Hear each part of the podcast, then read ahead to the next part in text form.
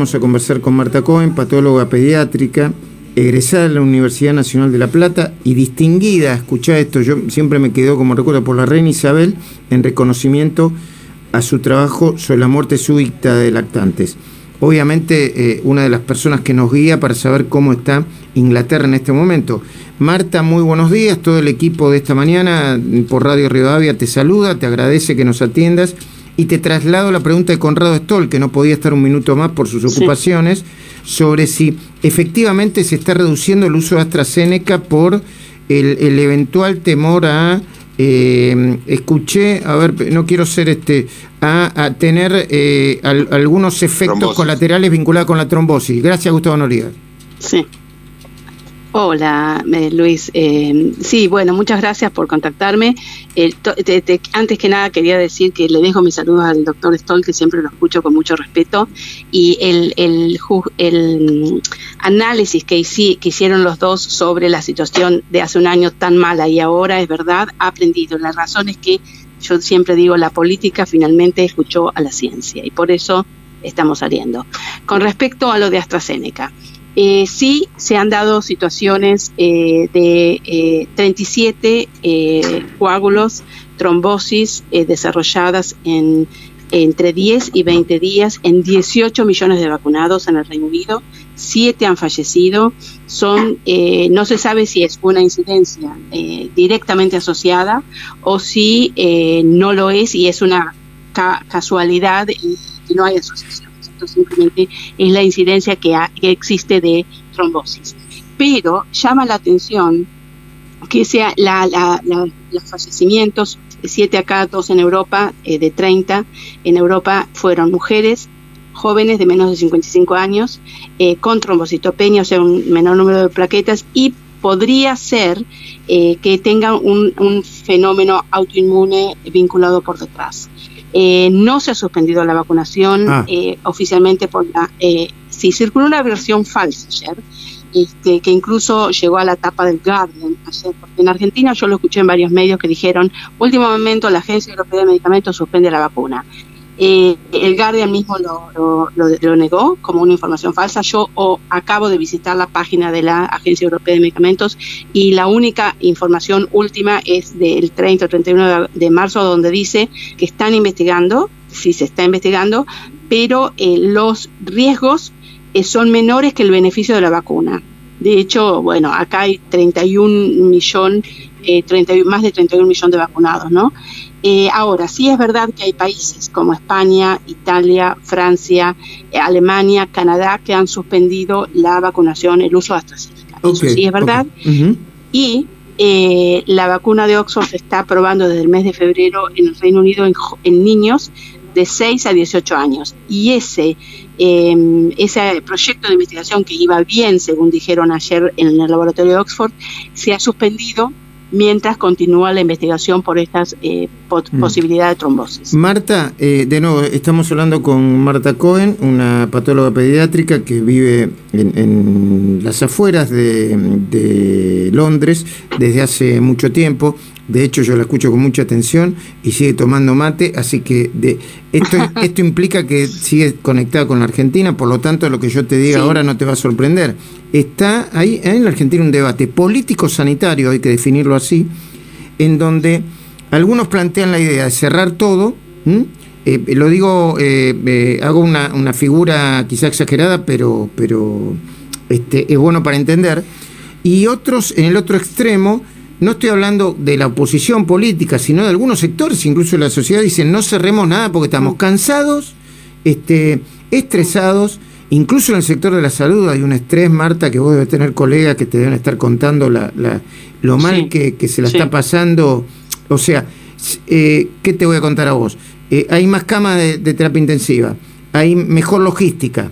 Eh, la cuarentena eterna fue muy perjudicial en muchos términos, pero hubo más camas. Ahora, el personal de la salud es uno solo y no se renueva. Mm. Inglaterra demuestra que hay una posición intermedia o que se puede hacer restricciones, cuarentenas o medidas más inteligentes, discriminativas y específicas. Bueno, cuando nosotros comenzamos el 4 de enero con la cuarentena fue una cuarentena estricta. Es decir, todo el mundo, las clases se suspendieron por en nueve semanas. es todo modalidad online, pero es algo que en Argentina no se puede hacer. Estuvieron un año las clases cerradas y realmente los chicos de escuelas de barrios pobres ya estaban 18 eh, meses por detrás de la educación de las clases medias y ahora la pobreza ha aumentado, así que van a estar muchos meses más, o sea, sería muy difícil que se pueda hacer eh, en Argentina. Pero eh, acá se, cerró todo, se cerraron los gimnasios, las peluquerías, los restaurantes, los salones de belleza, todo, todo el mundo trabajaba desde la casa. Y eso más.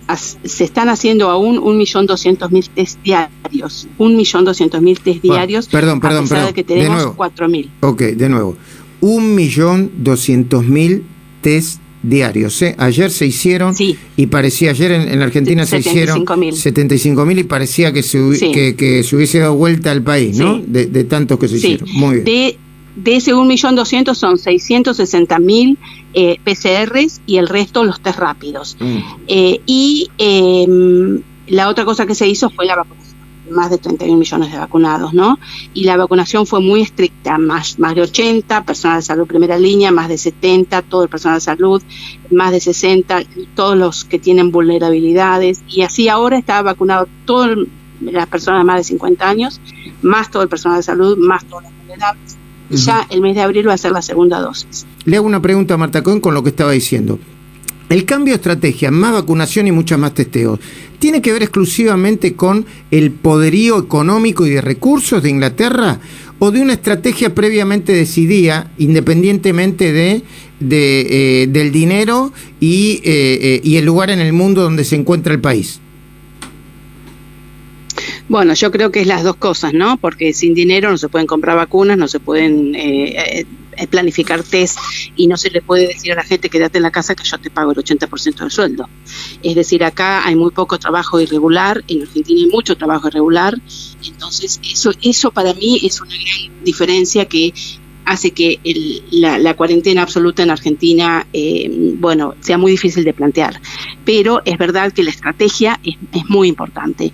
Acá eh, se comenzó con una muy mala estrategia, eh, por eso durante la primera ola tan mal, pero luego la estrategia se hizo mejor, se planificó mejor y ahí es cuando yo digo la política ciencia, porque fue la ciencia, fueron los expertos en salud pública, en epidemiología, en infectología los que realmente te dijeron al primer ministro no.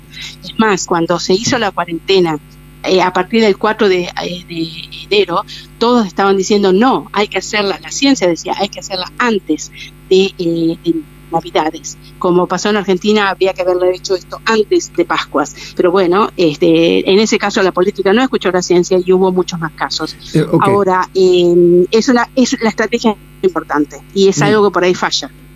perfecto. Marta acaba de decir eh, Fernán Quirós que todavía no tienen decidido el horario de eh, nuevas restricciones a la nocturnidad, a pesar de que la, la ciudad mm. piensa que debería empezar ese horario a las eh, a las cero horas y ¿Cuánto antes? sí, pero eh, la, la provincia y la nación dice cuánto antes y, la ciudad dice no. En la ciudad debemos dejar un que la gastronomía se desarrolle un poco más y que no va a haber diferencia si empieza a las cero horas o no. Eh, Gustavo Noriega, te escucha Marta Cohen. Buen día, Marta. los ejemplos mundiales de países que han vacunado muy intensamente tienen algunos muy exitosos como Estados Unidos, Israel por supuesto y el Reino Unido, y otros en donde todavía no se ve tanto el efecto de la vacuna, como Chile o por ahí Emiratos Árabes. ¿Puede ser que estas diferencias sean porque sean distintas vacunas y tengan distinta efectividad?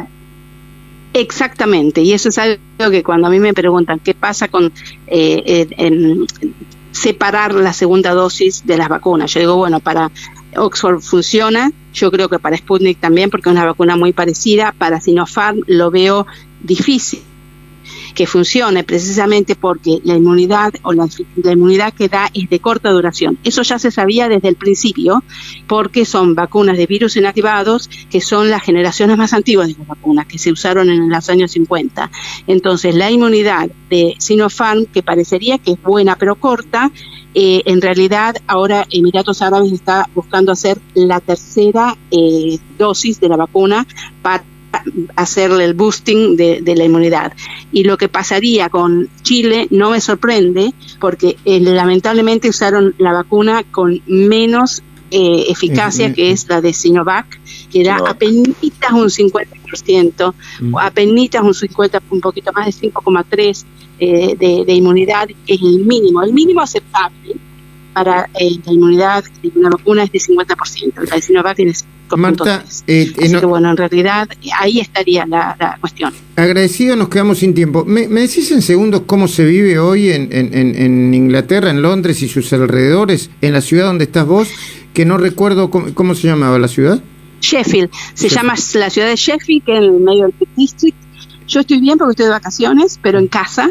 Mm. Este, ha empezado la primavera, los parques están llenos, los gimnasios abren el 12, las peluquerías abren el 12, todo por booking, o sea, toda la gente está tomando las reservas, van a abrir con números limitados, eh, las vacaciones se van a pre, o no se sabe todavía si el 15 de junio la gente va a poder eh, ir de vacaciones al extranjero, espero que no, porque realmente eso fue lo que pasó la, el verano pasado, la gente salió y volvió y bueno, luego tuvimos la segunda ola.